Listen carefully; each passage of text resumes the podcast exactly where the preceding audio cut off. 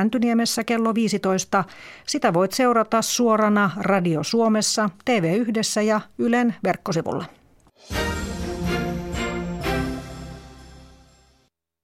Yle Radio Suomi, ajan tasa.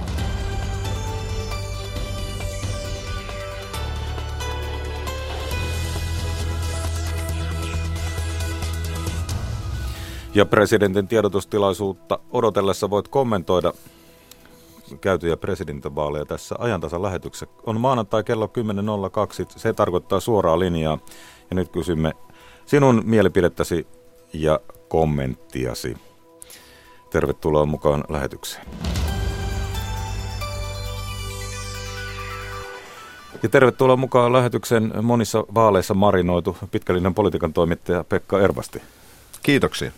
Tuota, otetaan tähän alkuun, kun odotetaan ensimmäisiä puheluita, niitä varmasti tulee. Ja puhelujen lisäksi toki otetaan muillakin tavoin niin kuin tuttua näistä lähetyksistä. On tekstiviesti tulee numeroon 16149 tunnuksella RS-välilyönti ajantasa, sähköpostia ajantasa, että yle.fi ja studiohan voi lähettää viestejä osoitteesta yle.fi kautta Radio Suomi.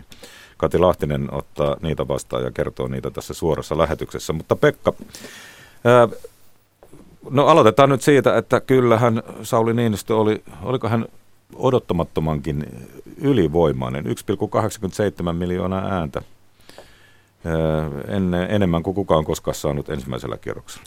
Hurja tulos. Mut, ja kun eduskunta tässä nyt tulee tuonne Arkadianmäelle, niin siellä on kuppila täynnä ihmisiä, jotka sanovat, että kyllähän mä tämän tiesin.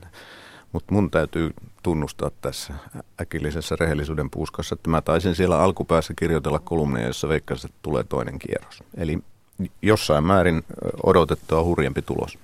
No oliko se tota, Niinistön ylivoimaa vai sitten, mikä minulla tuli ainakin mieleen, että, että tota, ajattelevatko nämä muutkin sit oikeasti kuitenkin nämä vastustajat, että tota, et ei tässä ole sauma, että puuttu semmoinen ehkä todellisen vaalikampanjan meininki. Ainakin jos katsoo Haaviston kampanjaa, niin ei se nyt näyttänyt siltä, että tosissaan Joo. toiselle mennään. Tässähän oli siis vaikutti se, että Niinistö oli hurjan suosittu jo presidenttinä, eli mies hoiti hommansa kansan mielestä hyvin.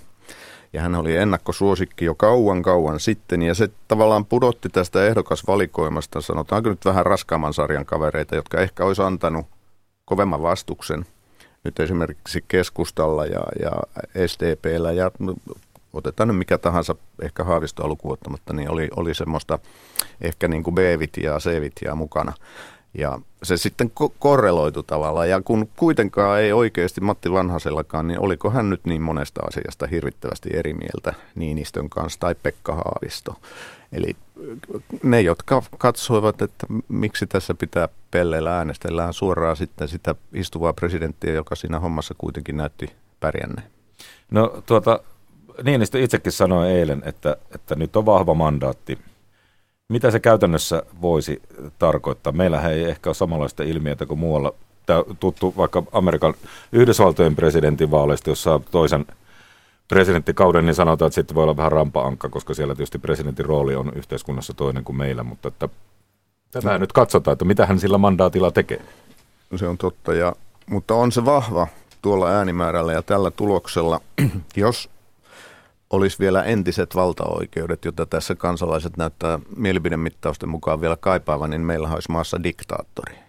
Mutta luojan kiitos niin ei ole, ja tämä on Niinistön omakin näkemys, että hän on hyvin vankasti sitä mieltä, että presidentin valtaoikeudet on kohillaan. Mutta kyllähän tällainen, siis jos jotakin asiaa poliitikot kunnioittaa, niin se on valtavaa äänimäärää. Ja kyllä tällä nyt tässä muutama vuosi Niinistökin menee, mutta kiinnostavaa on, kun sanoit, että on rampaankka tai ei tule sitä jatkokautta enää, niin muuttaako se Niinistön tapaa ilmaista itseään tai tehdä päätöksiä kun ei enää tarvitse välttämättä tulla takaraivossa miettiä, että vaikuttaako tämä minun mahdollisuuksiini seuraavissa vaaleissa. Niitä seuraavia vaaleja ei hänelle tule. Tuleeko hänen politiikastaan, toiminnastaan nyt vähän suoraviivaisempaa, selkeämpää, ehkä jopa särmikkäämpääkin. En odota mitään suuria mullistuksia, mutta kyllä minä uskoisin, että se jollakin tavalla vaikuttaa siihen hänen tapansa tehdä sitä työtä. Ja ainakin turvallisuuspolitiikassa kenties ei ole aivan niin kielikeskellä suuta kuin nyt. Niin, no hän on, se on, sehän on linjattu meille ja NATO asia, jos joku näissä vaaleissa käytiin niin kuin ihan perimpiä sopukoita myöten, niin minun mielestä ei yhdy siihen käsitykseen, että ei puhuttu oikeilla asioilla, nimillä äh, turvallisuuspolitiikasta, niin en mä nyt tiedä, mitä siellä tapahtuu. Se on kiinnostavaa nähdä, että, että, mutta tämän, Niinistö on tämän ensimmäisen kuuden vuoden aikana jo asemoinut tämän suomalaisen turvallisuuspolitiikan semmoisille jengoille, että se on hyvin nähtävissä, missä se on. Me tiedetään, missä ollaan. On nämä keskinäiset yhteistyösopimukset tai NATO-optio. Siinä sitä ollaan, EU-puolustus. No, jos katsotaan sitten muita, niin, niin tuota, tuolla ainakin näyttää siltä, että kyllä vasemmistossa, vasemmistoliitossa SDPssä niin kuin on varmaan aika tota, tiukan mietinnän paikka. Siis tuota ei voi, vaikka kuinka kiitellään porukoita, niin ei sitä voi hyvänä tuloksena heidän osaltaan pitää. Se oli liikuttava eilen illalla, kun kukaan ehdokas ei ollut hävinnyt vaaleja. Kaikki oli niin kuin sitä mieltä, että meni mahtavasti. Oli hienot teemat. Joo, vasemmiston kannatus on mennyt pitkän aikaa alaspäin, mutta tämä on tietysti ihan botten, mutta ei, ei keskustan tilanne ole tämän tuloksen valossa sen kummallisempi, että Väyrynen tuli sinne ja pilasi ne bileet, se pelasi, pilasi bileet keskustalta ja myös perussuomalaisilta. Toisaalta aika monet poliittiset kommentaattorit ovat sanoneet, että Huhtasaarelle tämä kumminkin jonkinlainen, niin kuin, jos nyt ei voitto, niin kuitenkin niin kuin aika kova tulos. On se sitä ja täytyy muistaa, että Timo Soini aikoinaan lähtemällä presidentinvaaleihin, siihen perustui iso jytky. Sieltä hän sai itseluottamusta ja nousi isojen kanssa samaan kehiin ja sitten korjasi ne hedelmät 2011. Tässä pohjustettiin perussuomalaisten eduskuntavaaleja. Taitavasti Jussi halla työnsi naiset heikoille jäille, eli Huhtasaari ehdokkaaksi. Ja jos Jussi halla niin kuin nyt tuon kokoisella puolueella nyt oikeastaan pitäisi olla puheenjohtajaehdokkaana, kun hän ei siellä ollut, niin jos olisi ollut, niin veikkaan, että tulos ei olisi ollut ihan ehkä näin hyvä. No onko tuolla jotakin muuta, joka voisi olla mielenkiintoista nyt, jos ajatellaan, ajatellaan tota lähivuosien politiikkaa. Meillä on kuitenkin maakuntavaalia tulossa. Ja... Joo, kyllä mä tuota, Paavo Väyrystä katselen tässä sillä tavalla, että, että hän on jo ilmoittanutkin sen, että eduskuntavaaleihin tullaan. Ja kyllä se jonkinnäköinen mietinnän paikka on paitsi perussuomalaisille, niin ilman muuta myös keskustalle. Että kyllähän sinne tulee niin kuin häiriköimään näiden kahden puolueen kampanjaa. No ennen kuin otetaan ensimmäinen puhelu mukaan, niin tosiaan tähän voi monilla muinkin tavoin. Ja luulisin, että ainakin Kati on tullut aika monta viestiä, vai onko tullut tuonne studioon, kun siellä on meidän, meidän tota nettisivulla semmoinen helppokäyttöinen painike, josta niitä tulee. Kyllä, täällä muutamia viestejä on. Tämä Paavo Väyrynen nyt herättää tietysti ajatuksia. Paavo Väyrynen pesi Matti Vanhasen kaikissa vaalipiireissä. Keskusta ja Sipilä ei mahda mitään Väyryselle. Tällainen kommentti täällä on. Ja sitten täällä Kaima Pekka kysyy, että Pekalta voisi kysäistä, että miten Kuusamon mies näkee, käypikö Sipilällä Sotkamossa köpelösti? Tässä siis katsotaan jo sinne puoluekokoukseen kesällä. Odotatteko, että vastaa? Odotamme ja kerrot sen oikean vastauksen vielä. Sipilälle käy varmaan ihan hyvin. Demarit ja keskusta panevat, panevat tämän mahalaskun aika nopeasti taakse. Ei se, se tarkoita sitä, etteikö ne sitä siellä analysoisi ja katsoisi, mikä meni pieleen, mutta nyt on pakko lähteä eteenpäin ja, ja Sipilä jo eilen sanoi, että on käytettävissä ja, ja kun, kun tuota kannatus on se, mitä on kuitenkin puoluekannatus, niin en minä oikein usko, kuka hänet sitten, kuka on se, joka hänet korvasi. Lähteekö Paavo Väyrynen sitten haastamaan, mutta minun mielestä Paavo Väyrynen, niin kuin Sipilä sanoi, että hän on toisen puolueen miehiä, ei, hän, ei häntä ehkä kuitenkaan sitten sinne Framille hän ei voi tulla. Vahva veikkaus, Sipilä jatkaa Puolangan jälkeen. Sotkamo. No niin, Sotkamosta, niin mä sanoin. Sotkamosta meillä on seuraava, on ensimmäinen soittajakin, Pauli, odota hetki. Tässä kerrotaan kaikille, että miten tähän puhelimella oikein helposti osallistuu. Suoran linjan puhelinnumero on 0203 17600, siis 02 03 17 600. Puhelun hinta on 8,35 senttiä puhelu plus 16,69 senttiä minuutilta. Hinta on sama niin lanka kuin matkapuhelimesta soitettuna. Tuttu numero monelle ja tota, tosiaan tässä tuli Sotkamo esille, että siellä tota, keskustapuolueen keskustapuolueen puoluekokosta pitää, niin Pauli, tervehdys. Mitä, mitä tuota ajatuksia? Tervehdys, tervehdys. Ja tämä on maailman napa tämä Sotkamo.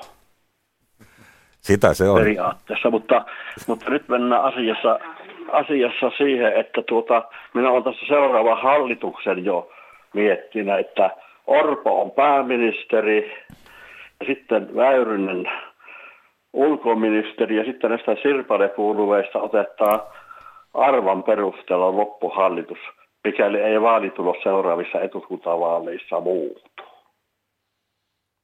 Ei, joo, tuota, äh, miten... Mutta meillä on tässä monta vaalia, mutta näitä, se kyllä vähän varjostaa seuraava eduskuntavaali ja paljon sattaa kokoomukselle varmasti ääniä, mutta se on, ja tietysti, tietysti vähenee äänet, mutta paikat eh, kyllä eduskunnassa lisääntyy jonkun verran, mutta sitten se on sitten näin sirpalepuolueiden välinen taistelu, kuka tulee toiseksi. Mutta tota, sinähän nyt Paulisille Väyrysen kansalaispuolueelle kyllä tässä ihan järjenkin seisattava vaalivoittoa ennustat. Kyllä, se on tasa, se, on, se teki sen, mitä minä en usko. No sitä ei ehkä, tota, mitäs Pekka Ervasti Paulille Sotkamoon sanot? Että... No se on ihan selvää, että eikö niin Pauli, että, että nämä, nämä, nämä presidentinvaalit jollakin tavalla sinne heijastuu ja kun otit tuon Väyrysen nimen, niin ja Väyrynen eilen ilmoitti, että eduskuntavaaleihin lähdetään. Se on tosi kiinnostavaa nähdä, mutta Väyrynenhän on yksi henkilö kuitenkin, vaikka hän tietysti on kaikkialla läsnä, niin, niin tuota, täytyy saada myös muita ehdokkaita. Hänen täytyy saada muutama kova nimi sinne joka vaalipiiriin. Väyrynen ei ehdi kaikkialle, että Tämä on se minun pieni epäilys, että löytyy. Niin. Oletko sinä Pauli käytettävissä siellä, siellä teidän suunnalla? No kyllä minä olen, mutta kun minä olen talvikalastaja ja eläkeläinen, se kyllä pystyy, kyllähän jäällä pystyy, mutta tässä väyrysilmiö, niin se nousee tai laskee. Ei se keskustapuoluetta lähtevästi hävitä ja vasemmisto on suuremmassa hukassa, jos se ei saa joukkoja ja riviään kassa. Muillakin menee kaikilla hyvin. Hyvä, kiitos näistä ja Sotkamoon. Joo, hei, hyvää kesää, kevään Samoin sinne. Kyllä se kevät sieltä vielä tulee, tosin täällä jotkut vielä ehkä talveakin odottelee. 0203 17600 on numero studioon ja kaikki muutkin tavat ottaa yhteyttä toimii. Onko siellä Kati tullut jotain No Väyrysestä täällä puhutaan, että mietitään, että mitä keskustalle tapahtuu sitten, kun Väyrynen tulee sinne eduskuntaan keväällä ja hän nyt tuntuisi olevan sen näiden, näiden vaalien toiseksi puhuttuin tai ehkä puhutuin henkilö. Mutta sitten täällä on tämmöinen, joka menee nyt näistä henkilöistä ohi. Kertokaa, miten Venäjä vaikutti vaaleihin. Niinhän täällä ennen vaaleja vakuutettiin, että se varmasti vaikuttaa vaaleihin. Niin näkyykö se Venäjä mitenkään edes keskusteluissa? Venäjähän oli tietysti keskusteluissa esillä, mutta sitten kysymys on kuuluu, että jos joku haluaa vaikuttaa jonkun maan vaaleihin, niin silloinhan siellä uhkaa voittaa semmoinen henkilö, joka on Venäjän kannalta uhkaava. Niin oliko Niinistö jollakin tavalla Venäjälle epämiellyttävä ehdokas? Oliko heillä mitään tarvetta puuttua? Tähän meni niin kuin oikeastaan ihan minun mielestä Niinistön ja Suomenkin suhteet, kahdenväliset suhteet Venäjään on, on, on sillä tavalla – hyvällä tolalla tai, tai ainakin kohtuullisella tolalla, että oliko Venäjällä mitään tarvetta edes lähteä erityisemmin vaikuttamaan ja jollain tökeröllä tavalla sitten vielä ehkä kärähtää siitä, että eihän siinä oikeastaan vaikka ei ollut mitään syytäkään. Niin, ei kai Niinistö ole sieltä kummemmin ei ole semmoinen käsitys julkisuudessa ainakaan, että Niinistö olisi kovin epämiellyttävä presidentti ollut nämä vuodet Venäjän kannalta. Että niin, no, hän on tavannut hoitoa. Putinin useamman kerran. Niin. Putin on tänne halukkaasti tullut ja keskusteluja on käyty, niin minkä ihmeen takia en oikein ymmärrä. Väyrysestähän puhuttiin, että hän sai tältä Rufilta suomalais-venäläiseltä jonkinnäköiseltä konklaavilta tukea ainakin jossain määrin. Se on sitten, ehkä, ehkä näin on ja varmaan onkin, niin – että se on jo sitten, sitten puhutaan jo vähän niin kuin kumpujen yöstä tulevasta vaikuttamisesta. Hämeenlinnasta päin Leena, hyvää aamupäivää sinne. No hyvää aamupäivää. Mä tätä on jäänyt ihmettelemään, kun kuite, käytännössä valittiin Suomen, Suomen maalle maan presidenttiä. Ja sitten kuitenkin käytännössä lähdettiin jakamaan, niin kuin, o, tuomaan taustaa esille, että oikeistolainen ja mitä se siihen kuuluu, koko maan presidentti.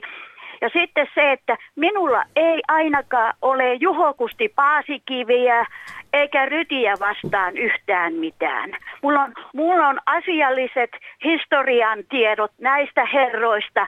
Mä toivotan vaan ny, nyt valitulle Suomen tasavallan presidentille menestystä virassaan. Kisällin näytöt hän on antanut, ei mu- mitään muuta kuin korkeimman siunausta ja varjelua. Kiitos näistä sanoista Leena. Ja tota, jos ja kun Sauli Niinistön kuulolla niin siinä meni suorassa lähetyksessä hänelle, hänelle tota, terveisiä ja toivotuksia. Mutta tämä on mielenkiintoinen tämä oikeastaan presidentin taustaan liittyen, että tota, ää, hyvä tapahan meillä on, että, että silloin kun Saulikin ensimmäistä kertaa presidentiksi valittiin, niin hän niin kuin muutkin presidentit ymmärtääkseni tehneet, niin se puoluekirja luovutetaan pois, että olisi koko kansan presidentti. Ja tämä on varmaan aika kaikesta päätellen toimiva käytäntö, koska... Kyllä.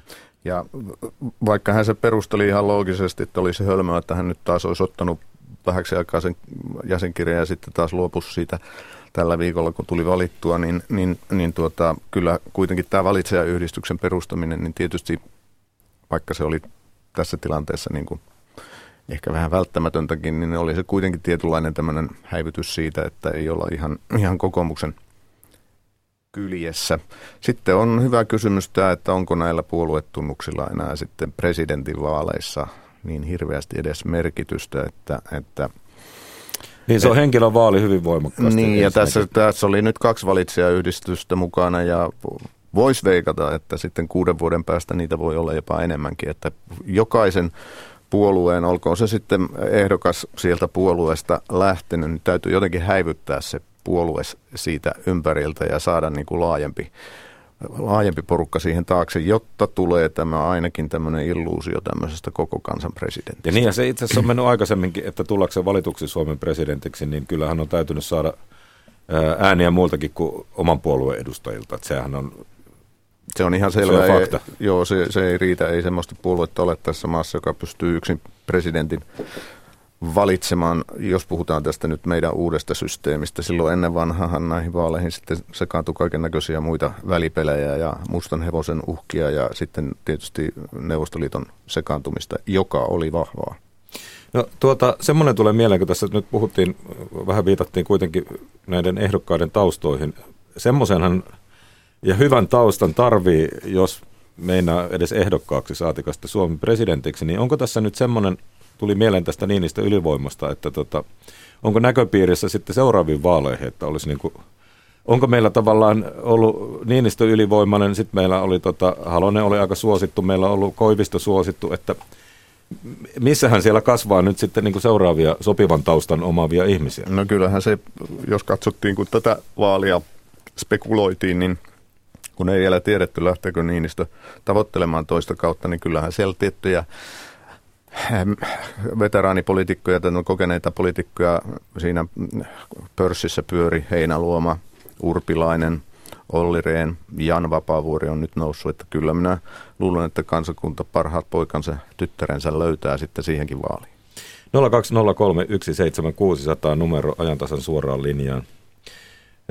Tervetuloa mukaan lähetykseen ja tervetuloa Raumalta päin Markku. Joo, hei. Hei. Hei, hei. Tota noin, niin, mä olin kyllä järkyttynyt, kun mä kuulin toin tuloksen. Miksi? Siis tota noin, niin, kun nyt olisi ollut itse aika, niin olisi ollut niin kaksin kappale näitä vaihtoehtoja nykyisellä politiikalla. Mm, jotka olivat... Et, tota, siis sehän on Huhtasaari ja Väyrynen. Nehän, oli, nehän oli mole, molemmat näitä näin median kiinhokke, joita, okay. siis, joita siis media käsitteli erittäin törkeästi, jos mä suoraan sanon, tota noin, niin varsinkin Huhtasaat, niin sitähän, sitähän käsiteltiin erittäin törkeästi, että tota noin, niin, et, et mä, mä en voi kyllä käsittää, että miten tämä on mahdollista, tota noin, niin, miten Suomen media voi käsi, näin törkeästi niin, tota noin, niin, käsitellä näitä käsitellä näitä tota noin, edustajia. Mutta tota ilmeisesti kansa haluaa tätä, tätä keppiä oikein rajusta lisää. Et, tota sama meno jatkuu ja nyt Niinistö saa sitten ihan vapaasti tota, toteuttaa omia fantasioita. Et, et, tota noin, nyt kyllä sotarumput ryö ja NATO lähdetään ja lisää tulee näitä köyhän kansan kyykyttämiset. Mä ihmettelen tätä kansa, että mä, mä, olin, mä olin tosiaan järkyttynyt. Mä ihmettelen tätä kansaa, että tota noin, niin, et, kui se voi olla näin typerä ja tyhmä.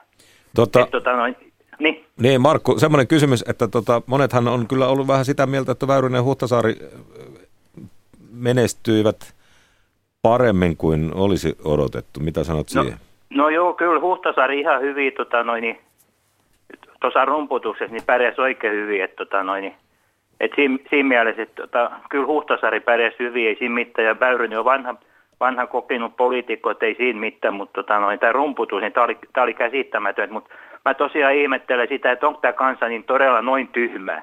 Että se ei tosiaan tajua, että mihin tässä ollaan menossa. Kun valtion, tota noin, niin me ollaan tässä euros, euros ja EUs, niin valtion talous on tota, noin, niin täysin kuralla. Yksityisten ihmisten talous on täysin kuralla.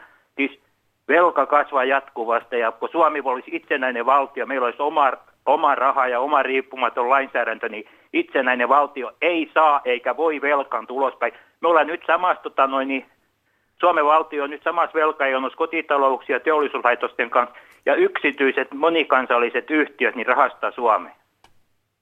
No siinä tulee nyt vahvaa puhetta, tuota, kuunnellaanko... Ei ole vahva, tämä on, tämä on ihan fakta, kato. Me ollaan, um, me ollaan Kreikan tiellä, kato, kun meillä ei ole yksenä. Täältä on kaikki myytty, ja täältä on ihan kaikki myytty. Ei täällä ole mitään enää, siis täältä on kaikki myytty, mutta se on niin lähellä, että sitä ihmisen huomaa. Meillä on ainoastaan nuo eläkerahastot enää, siellä on parisata miljardia. Sitten kun ne saadaan, onneksi ne on yksityis. Jos ne olisi valtio, niin meidän, meidän poliitikko, meidän, meidän poliitikko, poliitikko olisi aika jo kaikki myynyt. Jos ne olisi valtio, omaisuut, onneksi ne on yksityisiä, että niitä ei ole vielä myytty. Mutta sen Tot... jälkeen, kun ne sieltä häipyy ne rahat, niin kuin Soini kovasti kehutettiin, että investoi, sen jälkeen me ollaan Kreikan tiellä, korot nousee 25 prosenttia, sen jälkeen me ollaan Kreikan tiellä. Ihmiset on tosiaan tyhmi, koska eihän Saksa ja Saksa tota noin, ja Ranska, niin ei, ei mitään tota noin, välitä Suomesta sen jälkeen, kun me ollaan täällä periperiatan porohoitoalue täällä näin. Markku, kun, tota, niin. kun vedät henkeä, niin otetaan nyt, pääsetään mukaan Pekkakin keskusteluun, niin. kun hän on täällä Joo, mitä, studiossa. Mitä mieltä, mitä mieltä Ervasti on näistä asioista? Tota, noin, niin 10 prosentilla menee oikein piru hyvin täällä. Joo, siis äh, kansa, Kovia kysymyksiä. kansa on vaihdettava nähtävästi sun mielestä. Koska... Paasikivihan oli samaa mieltä, että mutta, Suomi mutta on kansa. äh, muistelet, säkin äänestä ajattelisin, että olemme, olemme kuitenkin nähneet sen markka-ajankin ja silloin Suomi velkaantui kolme miljardia viikossa. Se oli sitä markan ihanaa aikaa, että muistatko sitä? Ää, Mitä oli heliporkorko markka-aikana? Niin hän nyt kuuntelee radiosta, että Niin en tiedä, ku, kuuletko, mutta tää, tai, tai pystytkö vastaamaan, olet radiossa kuuntelemassa. Tämä on niin kuin mun mielestä hyvä muistaa tässä eurokeskustelussa, mutta se, että tuota, Väyrynen tuli mukaan, niin minun mielestä siitä on annettava tunnustus hälle ja, ja sisupalkinto, että hän sieltä itsensä mukaan pinnersi. Se oli Huhtasaarelle tietysti hieman fataalia, koska sitten he joutuivat jakamaan tämän, tämän tuota Markku ehkä sun kaltaisten äänestäjien äänipotin ja jos jompikumpi olisi ollut yksin, niin tulos olisi ollut korkeampi. Ei ole ihan mahdotonta, että kakkossiakin olisi sitten tullut Huhtasaarelle, jos Väyrynen ei olisi ollut mukana. Mediapeli äh, tietysti minun mielestä se on se Paavo Väyrysen vanha, vanha tuota argumentti. Hän on nähtävästi joutunut joka vaalissa, kun ei ole pärjännyt sen kohteeksi. Näin se usein nähdään, mutta median tehtävä on valitettavasti olla pikkusen ilkeä ja inhottava silloin, kun näin tärkeää tehtävää tavoitellaan. Ja, ja silloin tietysti Huhtasaarikin joutui näitä äh, ikään kuin iskulauseen omaisia one-linereitaan perustelemaan ja, ja ne oli kovia ja sitten äänestäjät näiden tenttien perusteella, jotka minun mielestä oli perusteltuja, niin on tähän, tähän tulokseen tullut. Demokratian tietysti kuuluu, että kun äänet on laskettu, niin pulinat pois, mutta tuleehan tässä vielä vaaleja. Tulee vaaleja, joo, ja tota, no kuuden vuoden kuluttua voidaan katsoa, että veikö Niinistö Suomen NATOon. Ja sinänsähän niin kuin, tutkimustietoahan on siitä, että, että jos suomalainen poliittinen eliitti voimakkaasti kannattaisi ihan siis ulkopolitiikan johtoa myöten NATOa, niin silloin kansakin herkemmin olisi NATO-puolella. Tämähän on ihan tutkimustietoa, että meillä no niin joo, vaikuttaa siltä, että... että toisaalta tota... se menee niin, että niin kauan kuin kansasta kaksi kolmasosaa vastustaa NATOa, niin poliitikot eivät uskalla sitä kannattaa. Kyllä. Turvalts toi tälle keskustelulle teki palveluksen olemalla sitten tämä mörkö, joka tuo sen sinne ja, ja sitä nähtiin, että, että sitäkin, että voi olla sitä mieltä, että NATOonkin voidaan mennä ja ei NATOn kannattajat ole henkilöitä, jotka syö lapsia aamiaiseksi, että, että kyllä sitä keskustelua, kyllä se nyt jossain määrin ehkä avasi tätä keskustelua, että se, että sanoo Naton ja on sen kannattaja, niin ei välttämättä joudu kirkonkiroukseen. Nyt mä otan tässä, kun Turvaltsin nimi mainittiin, täällä on yksi tämmöinen kommentti, jossa todetaan, että vaalien tulosiltana pisti silmään, että ehdokkaista ainoastaan Turvalts esitti hyvin pientä pettymystä vaalituloksen. Kaikki muut olivat sitä mieltä, että no näinhän tämä pitikin mennä. Niin mitä sanot Pekka siihen? Olivatko nämä vain kulissivaalit? Loppuu tämä kirjoitus täällä. Ja se oli minusta, tein saman huomioon, että liikkistähän se oli, että kukaan ei näitä vaaleja hävinnyt. Paitsi ehkä just Turvaltsen sitten totesi, että sehän on ihan höpsöä, että eikö edes yhtenä iltana vuodessa poliitikko voi myöntää, että turpiin tuli ja hävittiin. Että kukaan ei oikeastaan ollut sitä mieltä, mutta jos katsoo Haataisen tulosta, 630 000 euroa on pantu ja ääni, äänisaalis on 3,3 ja samaten Matti Vanhanen, joka on ollut Baanalla kaksi vuotta, niin häviää sitten Paavo Väyryselle, joka oli siellä muutaman viikon.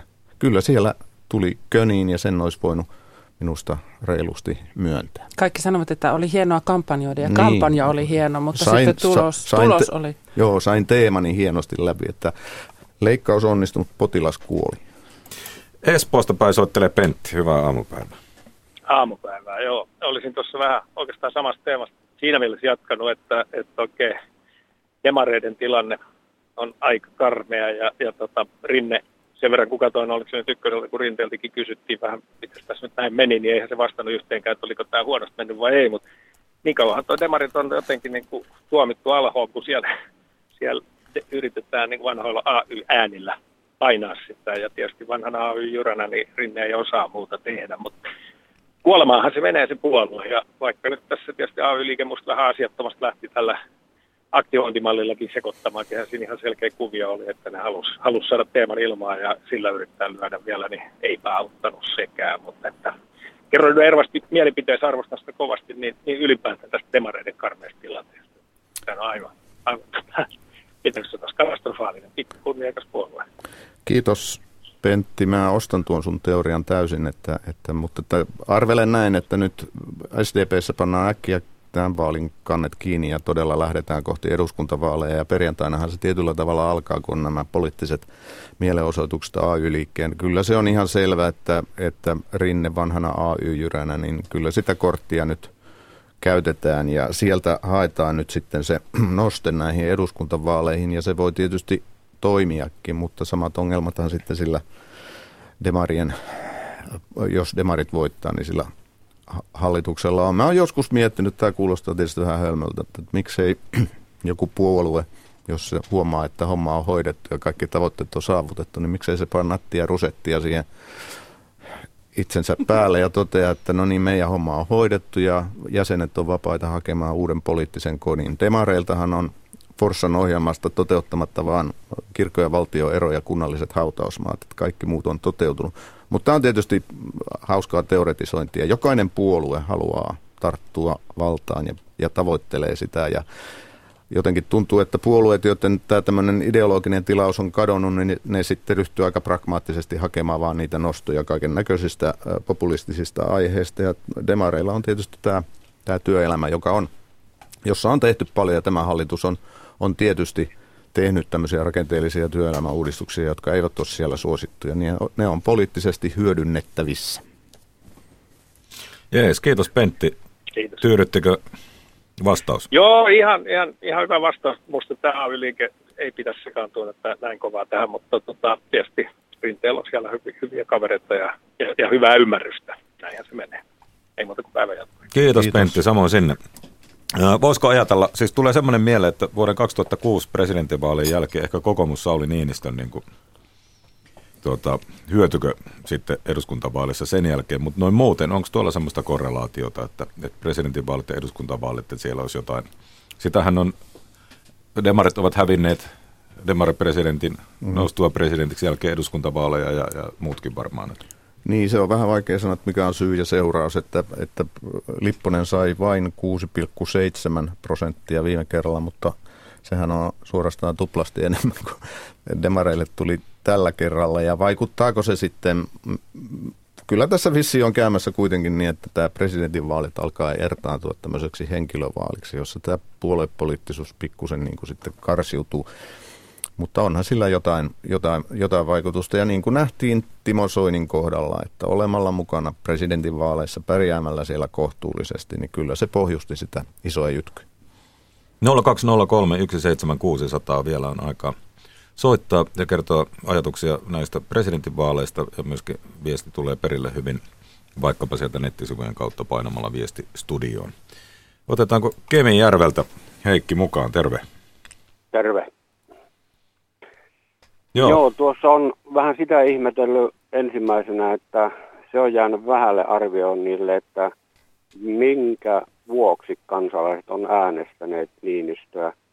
Minusta suomalaiset osaa arvioida tilanteen, katsoa sitä poliittista ilmapiiriä, maailmanlaajuista tilannetta, hakea ehdokkaan ja mallin, jolla, joka on Suomen kannalta paras ja Tällä kertaa se oli Niinistö. Hän on hoitanut hyvin tehtävät.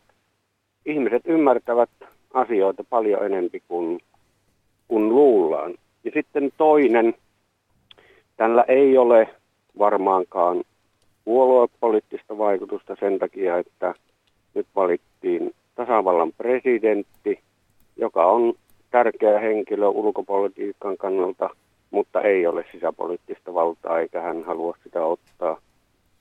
Ja sitten jos ajatellaan, että maailmanlaajuisesti populistit ovat pärjänneet maailmalla, suomalaiset halus osoittaa, että me ei kannateta populismia. Väyrynen Huhtasaari sai noin 2-13 prosenttia äänistä. Se on tosi pieni määrä verrattuna moniin muihin maihin. Eli ihmiset osas, ihmiset ymmärtää, kyllä kansa tietää. Näin, se on kuultu. Kiitos Heikki. Kemijärvelle hyvää päivänjatkoa. Niin tuota, mites? Joo, mä oon sitä mieltä myös, että mä oon pikkusen nyppiäinen näissä vaaleissa, että, että äänestäviä kansalaisia, jotka on täysin järkeviä, itsensä huoltavia ihmisiä, niin joskus vähän niin suhtaudutaan niin kuin ymmärtäviin pieniin lapsiin, että kyllä ihmiset todellakin ymmärtää, ja, ja, ja, mutta että, ja tässä tapauksessa Niinistön näytöt edellisestä kaudelta tyydyttivät kansalaisia. Se on nähty koko vaalikauden aikana. Mittauksessa tuli hyviä arvioita ja sitten tämä ehdokas valikoima vastaan, niin ei ollut sitä parasta A-ryhmää, niin silloin se vahvisti vaan tätä Niinistön nousua. Populismi on, se on, sekin on jännä pitkällä tähtäimellä, kun katsoo näitä kaiken näköisiä populistisia liikkeitä jopa ennen sotia, niin se on jännä. Suomalaiset ei oikein niistä jaksa riehaantua. Että me ei olla mitään semmoisia kantapään kapsuttelijoita. Että me ei oikein niin lähdetään hirveästi tähän, että täällä ollaan aika maanläheisiä. Mutta sitten populismin määritelmä on minusta sitten, ei se itsessään kyllä näissä kaikissa politiikoissa ja populismi on politiikassa kysymys vaan asteeroista. Että kai sitä voi sanoa, että jos Niinistö lupaa olla nostamatta palkkiotaan tai, tai tekee tämmöisiä vetoja, niin joku voisi sanoa, että se on populistinen veto. Jossain määrin sitä populismia tarvitaan, muutenhan ei oikein sitten pääse edes esille. Tai sitten, että, että pitäisikö näiden erittäin huonosti taloudellisesti menevien paikkakuntien, joiden omakotitalojen arvo on romahtanut. Niin se onkin sinne... kiinnostavaa. Se ei me tuossa käsitelty, kun puhuttiin, että mitä presidentti ryhtyy nyt tällä toisella kaudella tekemään. Sehän on aika kova, kova niin kuin lupaus. Hän sanoi, että tämmöisiä perheitä tai joilla, jotka on jääneet tämmöiseen loukkuun, talon arvo putoaa ja töitä ei löydy, niin niitä pitää yhteiskunnan tukea rahallisesti. Mitenköhän se homma hoidellaan? Sitten se on, se on kiinnostavaa nähdä, tekeekö presidentti jotakin tälle asialle tai a, niin kuin tekeekö jonkun aloitteen, lähteekö tämä jollakin, löytyykö tähän joku malli? Niin, koska helposti tulee mieleen, että tuetaanko siinä sitten pankkeja vai, vai tota, lopulta Minun mielestä se tuottaa? saattaa olla, hän varmasti löytää sen edestään, katsotaan mitä sieltä. Kansa ei tuota unohda kuitenkaan, se on ihan varma. Ei varmaan. Eteen saattaa tulla muitakin kysymyksiä. Täällä esimerkiksi ehdotetaan, että, että nyt sitten presidentin täytyy puhaltaa sotepilliin. Ja täällä mietitään myös sitä, että että miten niin ei sisäpolitiikan pelaaja tämä presidentti ole, että hän on näitä lakeja vahvistamassa ja siinä jos missä ollaan, ollaan sisäpolitiikan kanssa tekemisissä. Mutta että vähän sellaista sitä vallan siirtymää sinne sisäpolitiikan puolelle ja näitä tehtäviä, jotka eivät välttämättä presidentille kuulu ollenkaan. Se on kiinnostava, joka ei nyt tule täällä, täällä kysymyksissä, mutta Niinistöhän taisi sanoa, että hän ei halua ottaa arvojohtajan titteliä itselleen. Mitä Pekka sanot siitä? Niin, hän puhuu arvojohdattelijasta ja se on sitä Niinistön tämmöistä filosofointia, että mikä ero sillä sitten on. Mutta hän on siinä aika nöyrä, että hän on sitä mieltä, että mikä hän on kansakunnalle arvoja heittelemään, mutta, mutta tuota, se on vähän filosofinen kysymys, mutta mitä sanoit, että pitäisi puhaltaa sotepilliin, niin kyllä minä luulen, että, että presidentti ei halua metrin kepilläkään tarttua tähän asiaan, että, että eikä se, entäs mitä sitten, jos panet arvovallan peliin ja mitä ei tapahdu, niin mitä jää arvovallasta? Onko niin, että kenties kansa vähän odottaisi, että, että me muistetaan Kekkosen ajalta, jolloin no, Kekkonen, on, Kekkonen niin kuin tuota, puuttuu asioihin sillä tavalla, että, että nyt on aika runnata kokoon vähemmistöhallitus työttömyyden takia monien Tämä mielessä. On, silloin oli toiset valtaoikeudet ja nyt kun meillä on sitten ollut vaikeuksia kymmenen vuotta taloudellisesti ja asiat sekaisin ja poliitikot keskenään riitelee, niin on ihan luonnollista, että jotkut kaipaa, että olisi nyt joku, joka panisi jonkun järjestyksen tähän. Mutta demokratiassa on se ikävä puoli, että nämä asiat pitäisi niin kuin itse selvittää ja porukalla selvittää ja että odotetaan, että joku yksi henkilö tulee. Minä ymmärsin niin Niinistön puheet tuossa kampanjan aikana, että hän ei kaipaa näitä valtaoikeuksia ja hänen mielestään ne eivät tähän aikaan sovellu. Hän vahvistaa lait, se on totta, mutta se on todella muodollisuus. Jos presidentti ei vahvista, niin sitten eduskunta tekee uudestaan ja vahvistaa sen sitten itse. Että sillä, että kieltäytyy vahvistamasta, presidentti ei voi estää sen lain voimaantuloa.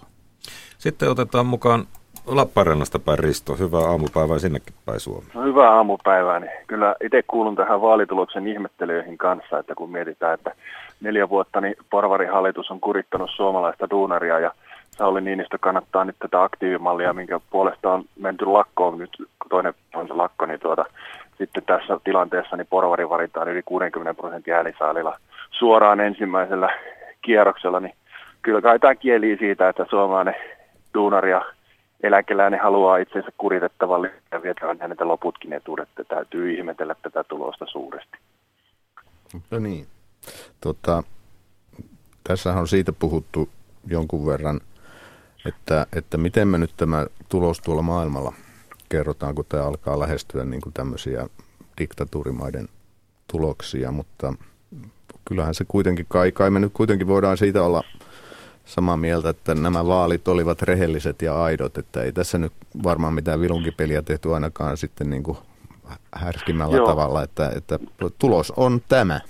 Mutta minkä minä itse haluaisin nostaa esiin, niin tämän Gallup-tilanteen, että kun julkaistaan tuollaisia 80 prosentin kannatuskaluppeja tilanteessa, missä ei ole vielä ehdokkaat selvillä eikä ole keskusteltu mistään aiheesta, niin oman analyysini mukaan niin kun ne alkutilanteessa tehdyt valtavan suosion Gallupin niin tavallaan teki, aiheuttivat sen, presidentinvaalikeskusteluissa, niin siihen asiaan ei juurikaan kiinnitetty huomiota, vaan ajatteli kansa yleisesti niin, että kun Niinistö on suosittu, niin hänet valitaan joka tapauksessa ja sitten jäi nämä niin kuin oleelliset asiat, niin kuin EUn liittovaltiokehitys, hallitsematon maahanmuutto ja euron ongelmat niin täysin käsittelemättä, vaan niin kuin äänestettiin Niinistö toiselle kierrokselle ja tämä oli niin kuin tämä vaalien sisältö, että myös niin kuin pitäisi ihan vakavasti miettiä näitä presidentinvaaleissa, missä ei ole tällaista puoluepoliittista asetelmaa, että missä niitä voidaan etukäteen niitä linjoja vetää, niin pitäisi miettiä, että onko näiden kalluppien julkaiseminen tilanteessa, jos ei ole vielä mitään keskustelua käyty niin ylipäätään järkevää.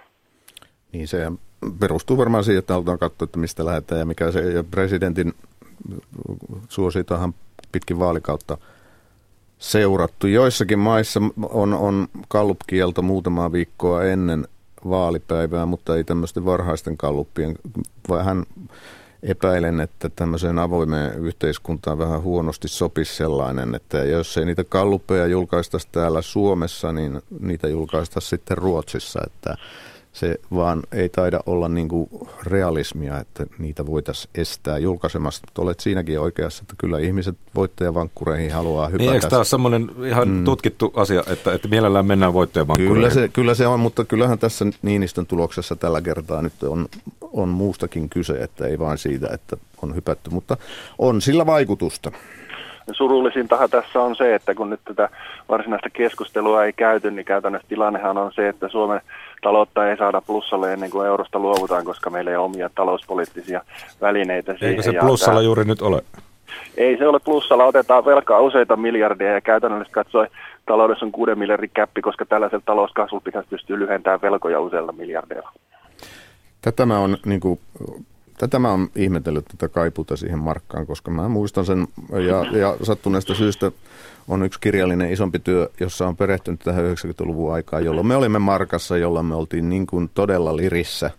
Ja sanoikin tuossa jo aikaisemmin, kolme miljardia viikossa valtio otti velkaa. Helibor oli 20 prosenttia. Markka oli todella vahvan spekulaation. Muista itse pienen, maksaneeni yli 14 prosentin korkoa. Pienen Jos saan vastata tähän. No mä jatkan vielä. Pienen kansakunnan heikko valuutta, joka, joka niin kuin oli täysin myllerryksen kohteena. Kun nyt kun me oltu eurossa, niin tämä on ollut aika vakaata aikaa. Euroon liittyy ongelmia, se, sitä ei kukaan kiistä. No siis täytyy nyt Markasta ensinnäkin sanoa, että silloin asuntojen niin kuin lainojen takaisinmaksuaika esimerkiksi asuntolainoissa oli noin kahdeksan vuotta, nyt se on noin 25 vuotta ja toisekseen markka pystyttiin devalvoimaan sitä, pystyttiin arvoa alentamaan jopa 30 prosenttia, millä helposti palautettiin teollisuuden kilpailukyky ja kyllä tässä on niin kuin, euron kanssa ei pystytä mitään tällaisia Ja vietiin, vietiin myöskin sitten työtä tekevän ihmisen niin kuin ostovoimaa näillä devalvaatioilla jatkuvasti. Vietiin, mutta saatiin taloustasapaino ja kasvu ja sitä kautta se saatiin vakaaksi. Oli myös oma rahapolitiikka ja keskuspankki, jolla pystyttiin pelaamaan, mitä ei nyt ole, että ei euro mahdollista mitään tällaisia.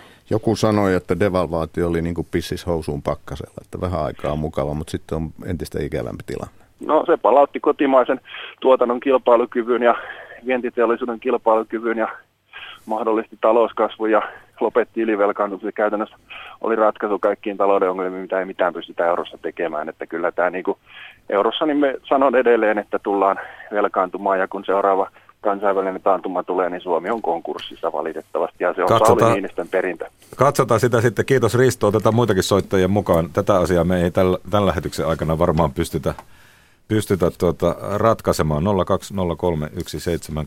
on numero studioon.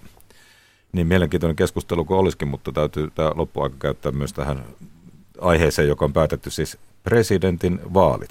Vesa Helsingistä, aamupäiviä. No aamupäivää, aamupäivää. Sulla on mielenkiintoinen kysymys, esitä se. Joo, otetaan ihan tämmöinen nopea kysymys, niin mä pääsen jatkaa töitä. Leikkimielisesti ajatellaan, että Sauli Niinistö ei olisi ollutkaan ehdokkaana mutta nämä kaikki muut olisi ollut. Eli ei olisi vaihdettu sitä ykkösketjua, vaan olisi menty näillä seitsemällä. Niin mikä olisi ollut suurin piirtein tulos? Koska nythän väitetään ainakin, ja niin kuin varmaan tosiasia onkin, että monet tai kaikkien puolueiden enemmistö äänesti Niinistöä eikä oman puolueen edustajaa, niin miten ne olisi mennyt, jos ne olisikin joutunut äänestämään tätä tämän kertaista edustajaa ilman Niinistöä? Mä jään kuuntelemaan, pitää jatkaa duuni. Hyvä, kiitos Vesa. Nyt, lait, nyt Vesa pani aika paha vai mitä? Totta kai pani, ja, ja tämä on tämmöistä kontrafaktuaalista niin kuin pohdiskelua, että, että mä on, mun on vaikea ajatella niin, että jos Niinistö ei olisi ehdolla, niin että tämä ehdokaskattaus olisi ollut niin, tämä. Niin, ei loppukattaus ei, ei, ei, ei, todellakaan, siellä olisi ollut, ollut sitten todennäköisesti Heinäluomaa, Urpilaista, Olli Reeniä, vapaavuorta. Se menee ihan toiseksi. Mitä tästä kattauksesta olisi sitten jäänyt jäljelle, jos meteoriitti olisi kesken kampanjan pudonnut Sauli Niinistön päähän ja hän olisi poistunut vaalikentiltä, niin miten tämä homma olisi sitten hoidettu? Siinä varmaan on joku oikeudellinen tapa sitten pyöräyttää sitä, mutta jos nämä ehdokkaat seitsemän muuta, niin en mä, en mä pysty, enkä uskalla, uskalla sanoa, että miten siinä olisi käy, käynyt. Että olisi, luulen, olisimmeko, että... olisimmeko vaalipäivänä aamuna heränneet Paavo, Nä, Va, Paavo Väyrysen nauruun? Toi ehkä hyvä, että tähän kysymykseen emme tässä kohtaa ota, ota tuota kantaa. Mutta muut olisi kyllä saanut kaikki enemmän ääniä, se on ihan varmaa. Se, siitä voidaan varmaan olla Joo, yhtä mieltä. Joo, 100 prosenttia olisi tullut, joo. Olavi Tervolasta. Hyvää aamupäivää sinulle. Oikein, oikein hyvää aamupäivää. Tuossa Tuo... mä oon ihmetellyt vähän tätä median roolia siinä mielessä, että, että kovasti sekoitetaan siellä asiaa sillä lailla, mikä on presidentin tehtävä. Ja jotenkin kun on annettu ymmärtää niin, että onko presidentti joku hallituksen ylipäällikkö, joka voi siellä komennella tai kansanedustajia komennella ja miten, miten tuota, niin sekoitetaan nämä sisäpoliittiset ja meidän, meidän päätöksenteko siihen, mitä presidentti tekee esimerkiksi, niin kuin puhutaan työllisyyskysymyksissä ja näissä, näissä muissa asioissa, niin, niin onko presidentti se, joka näihin asioihin voi vaikuttaa – niin kuin todettiin lakien säätämisestä muun muassa, niin, niin missä järjestyksessä ne menee. Sitten toinen asia, tämä NATO-kysymysasia, niin, niin tuota, nyt tässä on kovasti, kovasti keskusteltu tästä NATO-asiasta ja no, meidän hallitusohjelmassa on tilanne se, että sitä NATO-kysymystä nyt ei, sitä ei oteta, oteta eikä siihen olla menemässä. Ja, ja tässä nyt yhdistettiin joissakin tenteissä kovasti vielä sitä, että jos Ruotsi sitten menee, niin mitä se tehdään. Eihän tämä kysymys ole joo tai ei kysymys. Se on, se on semmoinen, semmoinen asia, joka, joka tuota, niin, katsotaan niin sen, sen ajan tilanteen mukaan, mikä silloin, silloin on ja missä, missä ollaan menossa. Niin, tämmöisen median, median roolia ja näisten tehtävien sekoittamisesta, mitä presidentti tekee, mitä hänen tehtäviin kuuluu. Haluaisitko tällä niin tahallaan sekoittaa pakkaa? Kiitos Olavi. Tässä nyt katsomme sitten Pekan kanssa peiliin. Olemmeko me tuoneet, toimmeko me vaalikeskusteluihin ikään kuin pöydälle asioita, joita siellä ei presidentin valtaoikeudet mielessä pitäisi olla? Joo, varmaan minä, media... jään, minä jään kuuntelemaan. Hyvä, niin. kiitos Olavi. Varmaan mediakin näin, näin, näin toimii, mutta että kyllähän tätä, niin kuin tätä keskustelua laajensivat nämä ehdo, toiset ehdokkaat mm. itse, että Pekka Haavisto otti tämä aktiivimallikysymyksen esille, joka ei todellakaan siis ole presidentin. Että vastaehdokkaatkin laajensi ja kyllä minun mielestä Huhtasaarenkin agendalla oli paljon asioita, jotka eivät enää oikeastaan ole presidentin hoidettavissa olevia asioita. Sitten äh, kun vaalikampanjaa media seuraa, niin siellähän on kaiken näköistä journalismia liikkeellä ja tehdään henkilöjuttuja ja tehdään tämmöisiä kysymysvastauskysymyksiä, joissa kysytään mieliruuasta lähtien kaikkea. Niin sinne tulee sitten tätä, tätä arvopohjaa. Se, se, sehän oli niin kuin se koodisana aina, että kun lähdettiin laajentamaan sitä keskustelua ohi sen, mikä presidentille oikeasti perustuslain mukaan kuuluu, niin sitten sanotaan, mutta että arvojohtajana olisin sitä mieltä, jolloin se keskustelu karkas täydellisesti sitten ihan, ihan toisille tonteille, e, mistä oli niin kuin ja tavallaan se ymmärtää, koska kyllähän tässä tämmöistä niin kuin henkilön, miten nyt voi sanoa, niin kuin ulkomaalainen sanoisi character – niin kuin tulee, tulee tuota myöskin niin kuin päätösvallan alaisuuteen. Eli, eli to, tavallaan sen ha, henkilön luonnetta ja, ja tota, olemusta ja tämmöistä, totta kai kun henkilövaalista on kyse, niin ihmiset haluaa perkata. Kyllä, ja presidentinvaali ehkä eniten kuin mikään muu vaali, jopa enemmän kuin eduskuntavaali, niin on tämmöinen, tämmöinen niin kuin kansakunnan niin kuin henkisen, henkinen välitilinpäätöstä, että tämmöinen poliittinen laajempi keskustelu, että se johtuu tästä henkilövaalin luonteesta, niin siinä on help, helposti hahmotettavassa muodossa käytävä tämmöinen laajempikin yhteiskunnallinen keskustelu. Se on, se on demokratian kannalta hyvä ja se tässä on sitten hyvä muistaa, kun tämä vaali meni nyt niin kuin meni ja ollaan sitä mieltä, että tämä oli niin kuin yhtä maalia pelattiin koko ajan, niin kyllä tässä nyt kuitenkin käytiin tämmöinen aika hyvä keskustelu Suomen tämän hetkisistä poliittisista ja yhteiskunnallisista keskeisimmistä kysymyksistä. Kyllä tämä ei tämä senkään kannalta niin kuin ollut ihan turha vaali. Ei, ja jos, mitä noita, jos paljon katson näitä keskusteluita ja olin niissä mukana ja muuta, niin kyllä siinä niin kuin tosiaan moni semmoinen asia varmaan tuota pöydällä kävi, josta seuraavina vuosina niin mahdollisesti sitten käydään uudestaan ja isompaa keskustelua. Että niin. niin kuin sanoit, tuohon NATOon tuli tässä niin kuin tietynlainen Joo, välitilinpäätös. Mä, mä en yhdy siihen, että turvallisuuspoliittinen keskustelu olisi ollut huono. Se oli hyvä ja kiitos siitä myös Turvallisille, joka sitten uskalsi tulla tällä NATO-tiketillä, jolloin se yksi, yksi tabu tästä räjäytettiin pois. Onko tullut viestejä studioissa juuri näihin olisi? Tämä markka- ja euroasia on sellainen, mitä täällä nyt no, mietitään. Markan puolustaja on oikeassa ja sitten sanotaan, että Pekka muistaa oikein. Täällä on Pekalle tarkat rätingit siitä, että miten se valtionvelka oikeasti silloin markka-aikaan meni.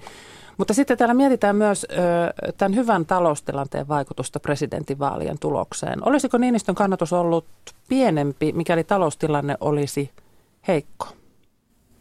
Joo, kyllä semmoiset vaikuttaa ja, ja sehän tässä nyt on opposition, nykyisen opposition kannalta kamala asia, että ilkeämieliset ihmiset ovat lopettaneet laman ja nyt ollaan nost- tulossa no, nousukauteen ja voi olla, että hallitus sillä tavalla sitten siitä saa vähän paremman tuloksen, kun, kun ehkä oppositio toimii. Tähän markan puolustamiseen sanoisin vielä se, että se on semmoinen hyvä symboli, se on semmoinen nostalginen, niin kuin, että siihen aikaan asiat oli hyvin, kun meillä oli markka. Siihen aikaan, kun isä öljylampun osti. Että me tiedämme menneisyyden, me olemme siitä selvinneet, silloin on varmaan toimittu oikein. Edessä on hyvin vaikea, pelottava tulevaisuus. Pitäisikö meidän ottaa jotain samaa sieltä menneisyydestä? Tuodaan markka, niin me pelastu. Ja tuolla, kyllä tuolla on maita, jotka vaikkapa eurolla pärjää erittäin hyvin ja, ja, ja tota, sitten on maita, jotka omalla valuutallaan, että ehkä se valuutta ei tässä nykymaailmassa ihan se ainoa. Mutta se on jonkinnäköinen symboli. Se on, se on jotain suomalaista, on mennyt se raha, jonka takana oli se Suomen leijona, joka meitä turvasi. Ja niin kuin Amerikassa olisi se In God We Trust, meillä sitten ehkä toinen kohde. Sääksmäeltä, Jari. Jari, hyvää aamupäivää. Aamupäivä, aamupäivä. Täällä ollaan. Taitaa olla aikaa vähän, niin kysyn, kysyn nopeasti takaisin kommenttiin.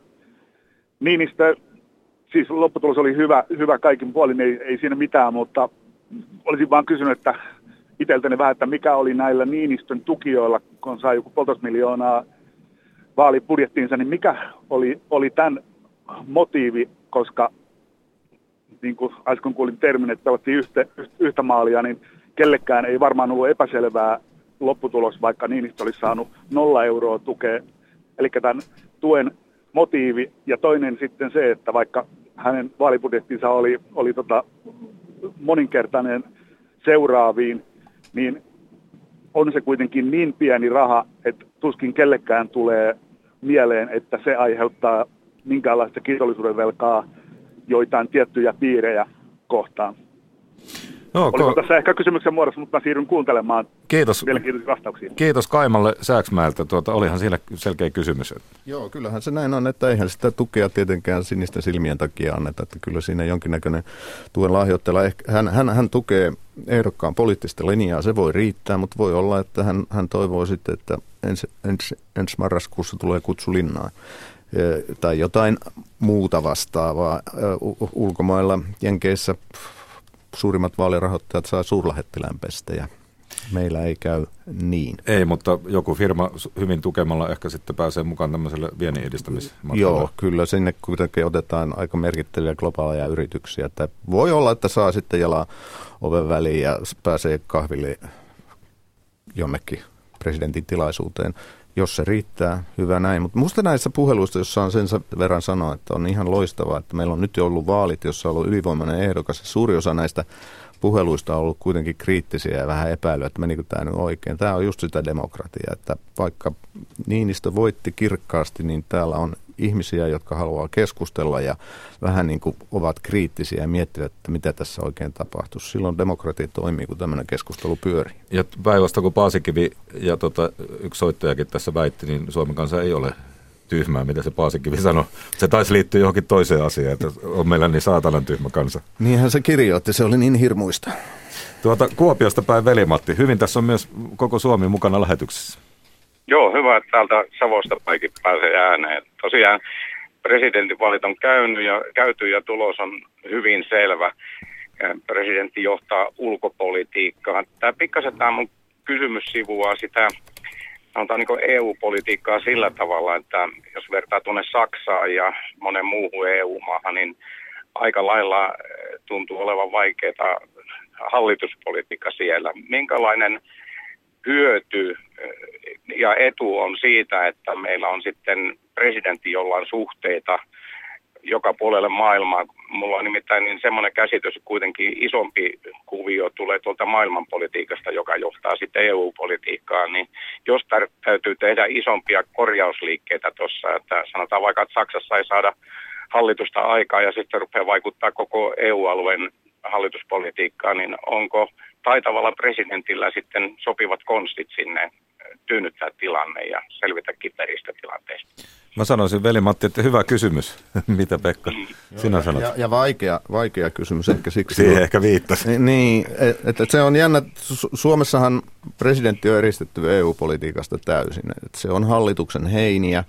Ja nyt kun sitten EU:ssa Mutta olenko mä vähän aistinut, että Niinistö kuitenkin vähän siihen suuntaan esittyy, että kyllä siitä jotain kuuluu myös hänelle? No, no kuuluuhan sieltä tietysti ainakin tässä puolustuksessahan on sitten, hän on yli äh, tota, puolustusvoimien ylipäällikkö ja sitä kautta varmaankin. Ja kyllä minä olen myös sitä mieltä, että myös hallituksessa ei sitä nyt ehkä niin mustasukkaisesti ainakin voidaan ajatuksia vaihtaa, mutta se on ihan totta, että jos muistetaan, kun perustuslakia muutettiin silloin Ahtisaaren aikaan, niin Ahtisaari hangotteli erittäin vahvasti vastaan sitä, että presidentin EU-hun liittyviä osallistumisoikeuksia kavennettiin, jopa sitä, että kuka saa infota eduskuntaa EUn huippukokouksesta, mutta se on päättäväisesti eduskunnan toimesta niin täysin likvidoitu presidentin mahdollisuus siellä niin kuin ainakin muodollisesti olla. Ei se ole ongelma, kun hallitus ja presidentti ovat linjoista samaa mieltä ja minä luulen, että Niinistöllä on, on nyt tämänkin vaalivoiton jälkeen niin sitten kuitenkin kyllä hänen sanallaan on painovaltaa, mutta voi olla, en tiedä, saa nähdä, tuleeko sitten, tuleeko jotain säätöä tähän. Niin jos EUlla nyt tulee niin kuin tuota Velimatti tuossa vähän epäillä, että, mm. että jos tulee vähän sekavampaa. Mutta eihän, ei perustuslaki sitä oikeasti siis täydellisesti estä, etteikö presidenttikin voi näihin asioihin jopa osallistua EU-huippariin. Että kyllä se on mahdollista ja sehän on se reservi sitten, jos, jos käy niin, että EUssa asiat menevät juntturaan ja, ja siellä korkeat päämiehet sitten kokoontuvat ja niitä mietitään, niin ei perustuslaki kategorisesti myöskään kiellä sitä, että presidentti sinne sitten matkustaa. Joo, tätä juuri mietin. Saanko vielä lyhyesti sanoa sitten tästä henkilövaaliin ja sitten puoluevaali, niin näyttää sillä, sillä, siltä, että se oli tässä Niinistön kohdalla henkilövaali, mutta sitten näiden muodon, muiden puolueiden osalta oli aika pitkälle niin kuin puolueen vaali. Ja tota, mielenkiintoista katsoa sitten tulevat eduskuntavaalit ja miksei maakuntavaalitkin, että kyllä tuo mm. jotain osviittaa antaa. Kyllä. Kohti uusia vaaleja aina mennään. Kiitoksia mm. Velimatti Kuopio, mukavaa päivänjatkoa. Tuota, otetaan vielä nopeasti Raija Mäntsälästä. Tervehdys. Tervehdys. Jos ihan lyhyesti, aika loppuu just. Kyllä, olen sitä mieltä, että nyt tällä vaalin tuloksella saavutettiin yhteiskuntarauha – valittu presidentti varmasti nyt meille takaa sen, että jos me vertaamme, kuka näistä muu, muu olisi valittu, niin, niin herättäisi enemmän huolia ja kysymyksiä. Että tähän, tähän en ole varmasti ainoa, joka on tähän lopputulokseen tyytyväinen. Kiitos Raija. Kiitoksia. Niin, näinhän tässä taisi käydä. Niin, ja kun ajattelee, mitä sata vuotta sitten näillä kinkamilla tapahtui, niin ollaan me nyt tietysti vähän rauhallisemmassa tilanteessa. Ja sitten kun tässä on kovin, kovin tota allekirjoitettu sitä ja alviivattu, että tota ylivoimainen voittaja, niin jos mä nyt lasken oikean äänestysprosentin ja äänimääriä, niin noin 60 prosenttia äänioikeutetusta kuitenkaan ei Sauli, niin, Sauli Niinistö käynyt äänestämässä. Veit sanat Huhtasaaren suusta. Mutta niin noihan siinä niin kuin myöskin näin kävi, jos se haluaa tuolla Matematiikka on ihmeellistä. Apua, nyt mä joudun ehkä ryhmään, johon niin kannattaa harkita. No, se siitä. Kiitos kaikille soittajille ja muille. Iltapäivällä ajantasassa kyllä jatketaan tätä aihetta kello 14 Yle Uutisten jälkeen. Nyt kello tulee 11.